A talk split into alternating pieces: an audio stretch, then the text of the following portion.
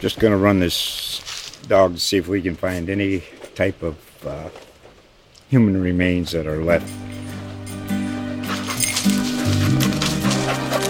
Listen to Where Secrets Go to Die The Disappearance of Derek Hennigan. From the Detroit Free Press, a new podcast set in the woods of Michigan's Upper Peninsula. Available on Apple, Spotify, Freep.com, or wherever you get your podcasts. The Bay County Sheriff's Office warned residents on Tuesday about a potentially new and powerful narcotic that is possibly causing a rise in accidental deaths and overdoses.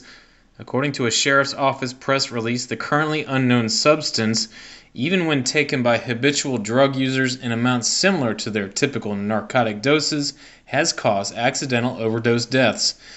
Quote, the Bay County Sheriff's Office is experiencing an increase in the incidence of accidental overdose deaths. End quote. The narcotics investigators, the release said, have spoken with agencies in surrounding counties, and those other agencies have learned they are all seeing an increase in accidental overdoses as well. The latest case of accidental overdose with the unknown narcotic happened on Monday. Although the victim was a known drug user, it remains unclear what illegal narcotic was resulted in the accidental overdose. Samples of the narcotic which was in powder form in the latest case, were sent to a lab for testing.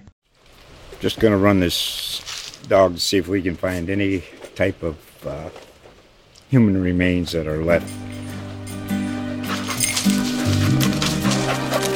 Listen to Where Secrets Go to Die The Disappearance of Derek Hennigan. From the Detroit Free Press, a new podcast set in the woods of Michigan's Upper Peninsula. Available on Apple, Spotify, Freep.com, or wherever you get your podcasts.